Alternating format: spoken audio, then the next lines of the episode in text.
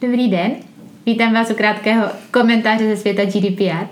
Mám tady naproti sobě doktora Romana Tomka, mojeho kolegu a vedoucího oddělení ochrany osobních údajů tady u nás. Ahoj Romane. Ahoj Janí.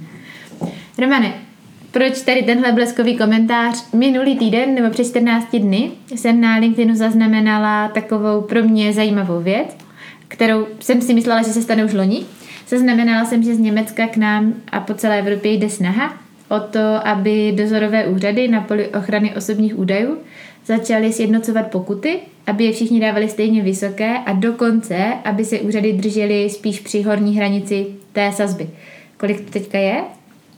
Je to ta maximální hranice, pokud se budeme bavit o eurech, tak je tam dvacet milionů euro a samozřejmě ten větší strašák pro, té, pro ty velké společnosti jsou čtyři procenta z celosvětového obratu, což bývá výrazně víc. Jaká je taková největší pokuta, která poslední dobou proběhla?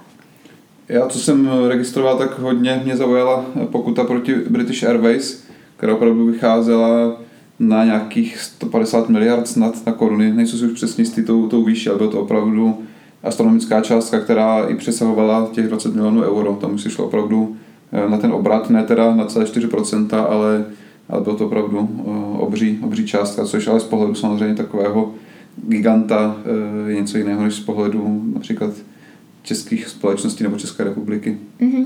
Ono u nás ve chvíli, kdybychom se bavili o takovýchhle pokutách, myslíš si, že by se z toho mohl stát standard?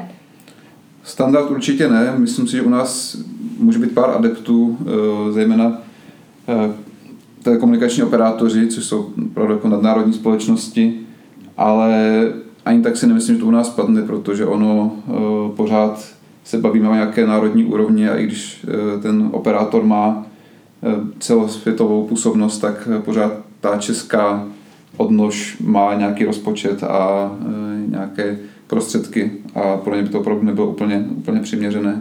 Myslíš si teda, že tady v našich českých končinách se může ta německá snaha setkat s pochopením, že opravdu dojde ke sjednocení těch pokut napříč Evropou a pokud se budou sjednocovat, takže to bude u té horní hranice té sazby?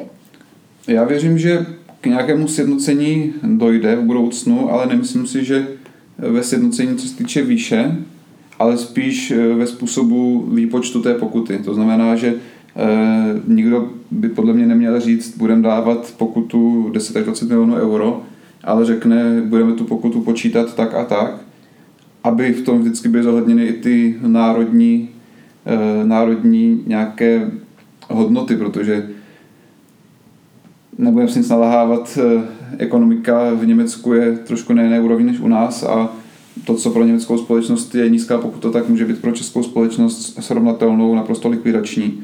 Takže myslím, že by se měla sjednotit metodika, ale rozhodně ne ta výše.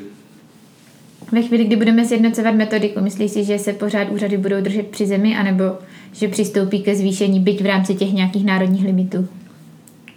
Já věřím, že by k tomu zvýšení mohlo dojít, protože u nás zatím opravdu ty pokuty, co padají, tak nejsou z mého pohledu ani příliš odstrašující, ale že by to zvýšení mělo být nějak astronomické, nemyslím si, že se v dohledné době u nás dostaneme na pokutu přesahující deset milionů korun, což byla vlastně limitní pokuta dle, dle staré úpravy právní. Nemyslím si, že v následujících pěti letech se dočkáme takové pokuty, když ani historicky doteďka nepadla ani jednou. Tak jo, Romane, moc děkuji za komentář, měj se hezky. Díky, taky.